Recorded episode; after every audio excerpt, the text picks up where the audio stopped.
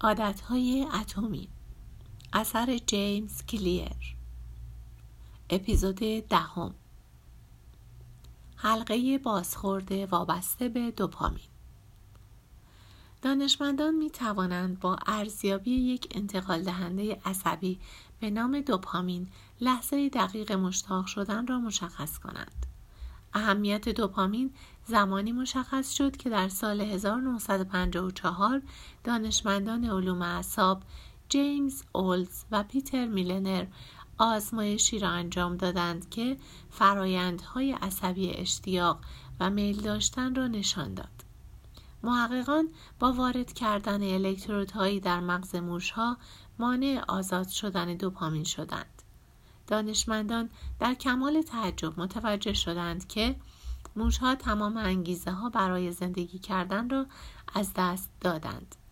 آنها غذا نمیخوردند رابطه جنسی برقرار نمی کردند و هیچ چیزی نمی خواستند. موشها ظرف چند روز از تشنگی مردند. سایر دانشمندان هم در مطالعات بعدی از آزادسازی دوپامین مغز جلوگیری کردند. اما این بار ذرات کوچکی از شکر را در دهان موشهای خالی از دوپامین قرار دادند. موشهای کوچک از مواد مغذی خوشمزه در دهانشان سر شوق آمدند. گرچه آزادسازی دوپامین مسدود شده بود اما موشها شکر را به همان میزان قبل دوست داشتند ولی فقط دیگر آن را نمی‌خواستند توانایی لذت بردن باقی مانده بود اما بدون دوپامین میل و اشتیاقی نداشتند و بدون میل و اشتیاق آنها کاری نمی کردند. وقتی محققان دیگر این روند را تغییر دادند و سیستم پاداش مغز را با دوپامین زیادی پر کردند حیوانات عادتهای خود را با سرعت سرسام‌آوری انجام دادند در یک مطالعه هر بار که موشها به سراغ جبهه می رفتند دوپامین زیادی دریافت می کردند. در عرض چند دقیقه موشها بسیار مشتاق شدند. در عرض یک ساعت 800 بار به سراغ آن جعبه رفتند. انسان ها هم خیلی متفاوت نیستند. یک قمارباز معمولی به طور متوسط 600 بار در ساعت دکمه ماشین قمار را می‌زند. عادتها حلقه بازخورد وابسته به دوپامین هستند. هر رفتاری که بسیار به آن خو گرفته اید مثل مصرف مواد مخدر، خوردن غذاهای ناسالم، انجام بازی های ویدئویی، چک کردن گوشی و مرور رسانه های اجتماعی به طور مرتب با سطح بالاتری از دوپامین ارتباط دارد.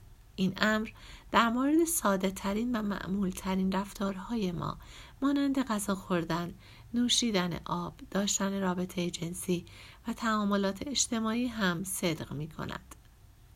دانشمندان برای مدتها تصور می کردند که نقش دوپامین تنها در مورد لذت است اما اکنون می‌دانیم دوپامین نقش مهمی را در بسیاری از فرایندهای عصبی از جمله انگیزه یادگیری و حافظه تنبیه و تنفر و اقدام داوطلبانه ایفا می کند.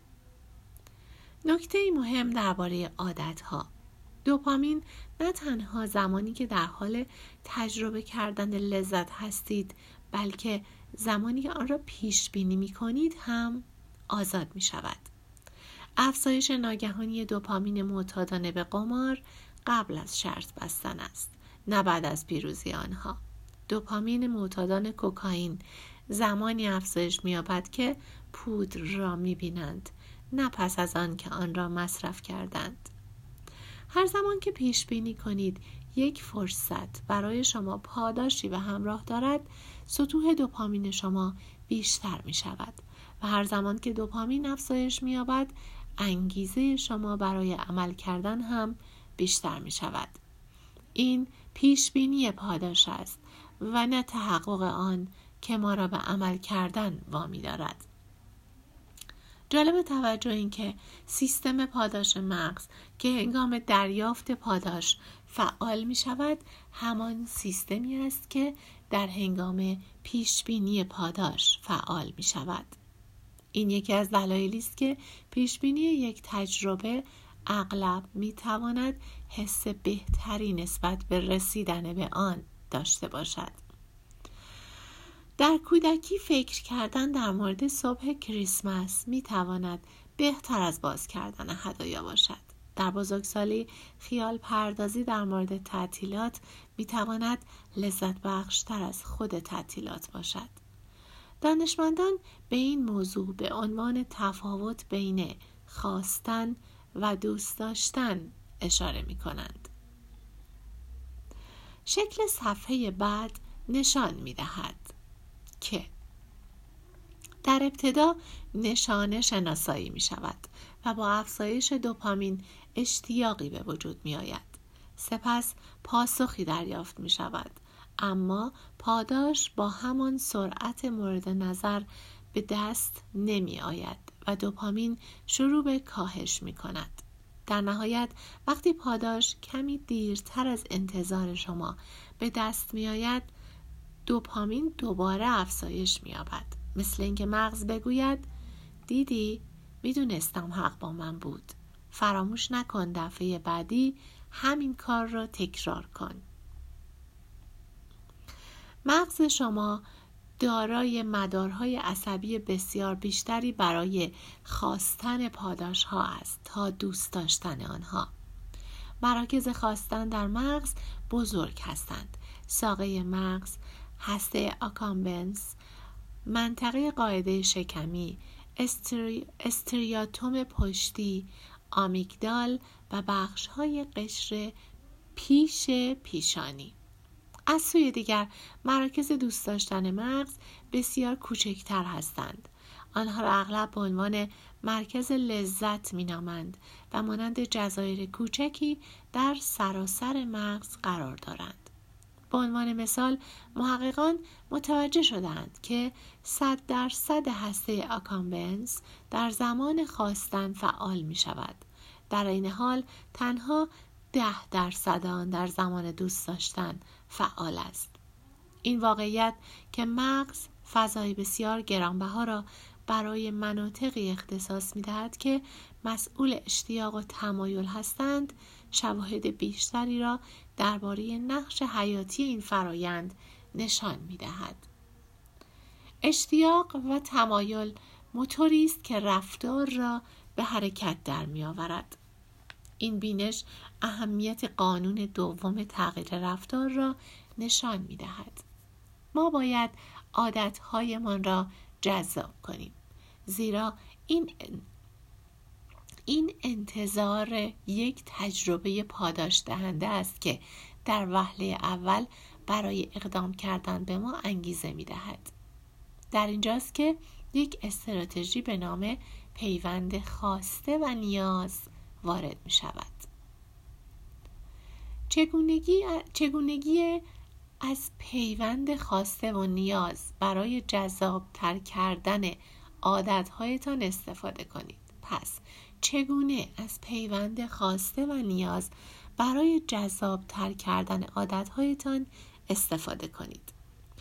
رونان بایرن دانشجوی مهندسی برق در دوبلین ایرلند عاشق تماشای شبکه نتفلیکس بود اما همچنین می‌دانست که باید ورزش و تحرک بیشتری داشته باشد بایرن با استفاده از مهارت‌های مهندسی خود دوچرخه ثابتش را هک و آن را به لپتاپ و تلویزیونش متصل کرد. او سپس یک برنامه کامپیوتری نوشت که تنها در صورتی اجازه پخش شبکه نتفلیکس را به او می‌داد که با سرعت خاصی دوچرخه سواری کند. اگر او برای مدت طولانی سرعتش را کم می کرد پخش نتفلیکس تا زمانی که دوباره پا می‌زد متوقف می شد. او همچنین برای تر کردن عادت ورزش کردن از استراتژی پیوند خواسته و نیاز استفاده می کرد. این استراتژی شامل پیوند کاری که می خواهید انجام دهید با کاری است که نیاز دارید انجام دهید.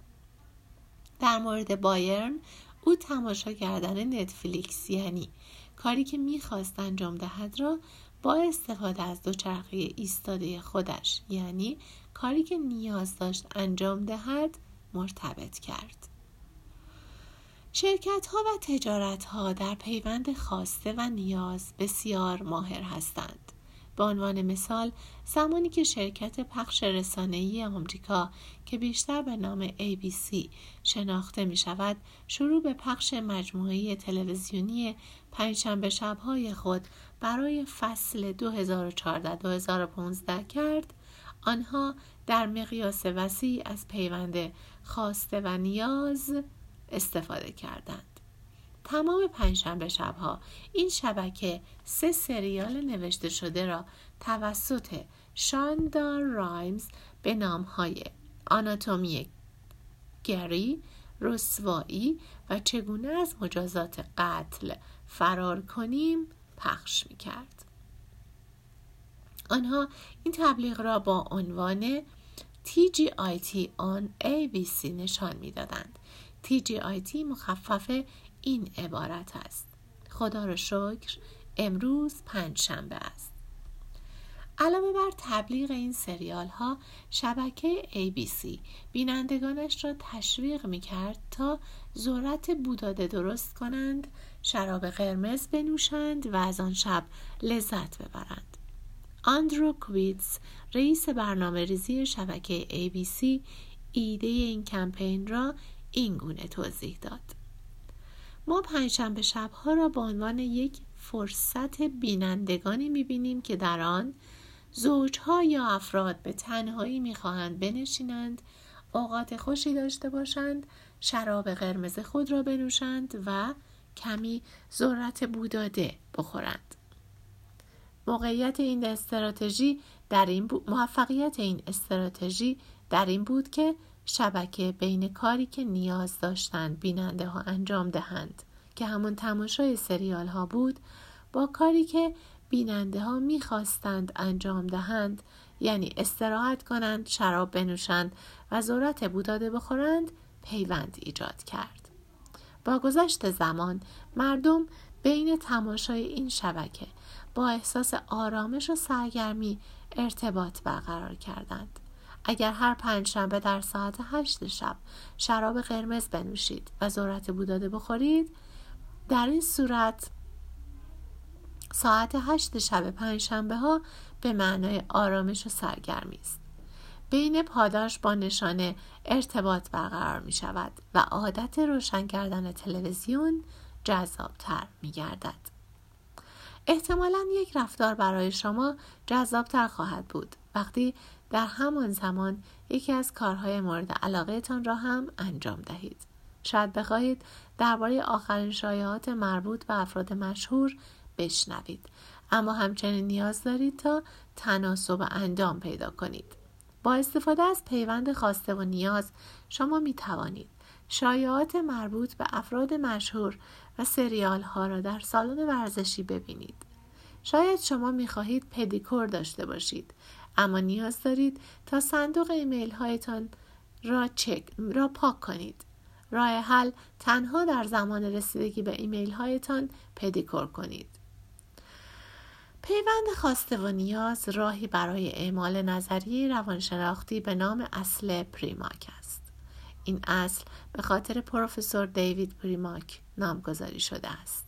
این اصل می‌گوید رفتارهای با احتمال وقوع بیشتر رفتارهای دارای احتمال وقوع کمتر را تقویت می کنند. به عبارت دیگر حتی اگر واقعا نمی‌خواهید به کارهای عقب افتادهتان رسیدگی کنید اما اگر انجام کار آن کارها به این معنا باشد که در ادامه می توانید کاری را انجام دهید که واقعا می خواهید انجام دهید در این صورت آن کارهای عقب افتاده را انجام می دهید. شما حتی می توانید استراتژی پیوند خواسته و نیاز را با استراتژی دستبندی عادت ها ترکیب کنید و قوانینی را برای هدایت رفتارتان ایجاد نمایید. فرمول دستبندی عادت ها به اضافه فرمول پیوند خواسته و نیاز این گونه است. یک بعد از عادت کنونی مشخص این کار یعنی عادتی که نیاز به انجام آن دارم را انجام می دهم.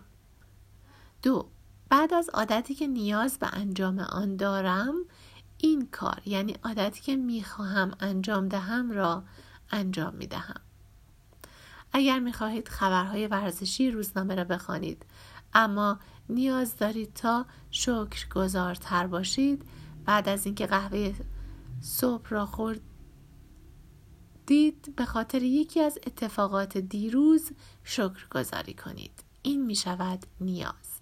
بعد از اینکه شکر گذاری کردید روزنامه ورزشی را بخوانید. این می شود خواسته. اگر می خواهید برنامه های ورزشی تماشا کنید اما نیاز دارید تا با افرادی برای فروش تماس بگیرید. یک پس از بازگشت از استراحت نهار با سه مشتری بالقوه تماس بگیرید. نیاز. دو پس از تماس با سه مشتری بالقوه شبکه برنامه های ورزشی را تماشا کنید. خواستن. اگر می‌خواهید فیسبوکتان را چک کنید اما نیاز دارید ورزش بیشتری کنید.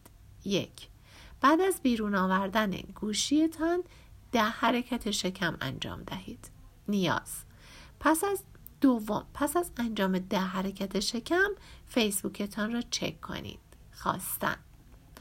به انجام رساندن کاری که نیاز دارید انجام دهید به این معنی است که می توانید کاری را که می خواهید انجام دهید. ما این فصل را با بحث درباره محرک های فراتبیعی شروع کردیم که نسخه های تشدید شده واقعیت هستند و تمایل ما برای اقدام کردن را افزایش می دهند. پیوند خواسته و نیاز راهی برای ایجاد یک نسخه تشدید شده از هر گونه عادتی است. مهندسی و اجرای یک عادت عادت واقعا خواستنی و جذاب کار سختی است اما از این استراتژی ساده می توان برای تقریبا جذاب تر کردن هر عادتی استفاده کرد. خلاصه فصل قانون دوم تغییر رفتار می‌گوید که آن را جذاب کنید. هرچه فرصتی جذابتر باشد احتمال تبدیل شدن آن رفتار به عادت بیشتر می شود. عادت ها حلقه بازخورد وابسته به دوپامین هستند. وقتی دوپامین بالا می رود انگیزه ما برای حمل کردن نیز افزایش می یابد. این پیشبینی پاداش است و نه تحقق آن که ما را به عمل کردن وامی دارد. هرچه پیشبینی بزرگتر باشد میزان دوپامین بیشتر است. پیوند خواسته و نیاز راهی برای جذاب تر کردن عادتهای شماست. این استراتژی به معنی پیوند بین کاری که می خواهید انجام دهید با کاری است که نیاز دارید انجام دهید.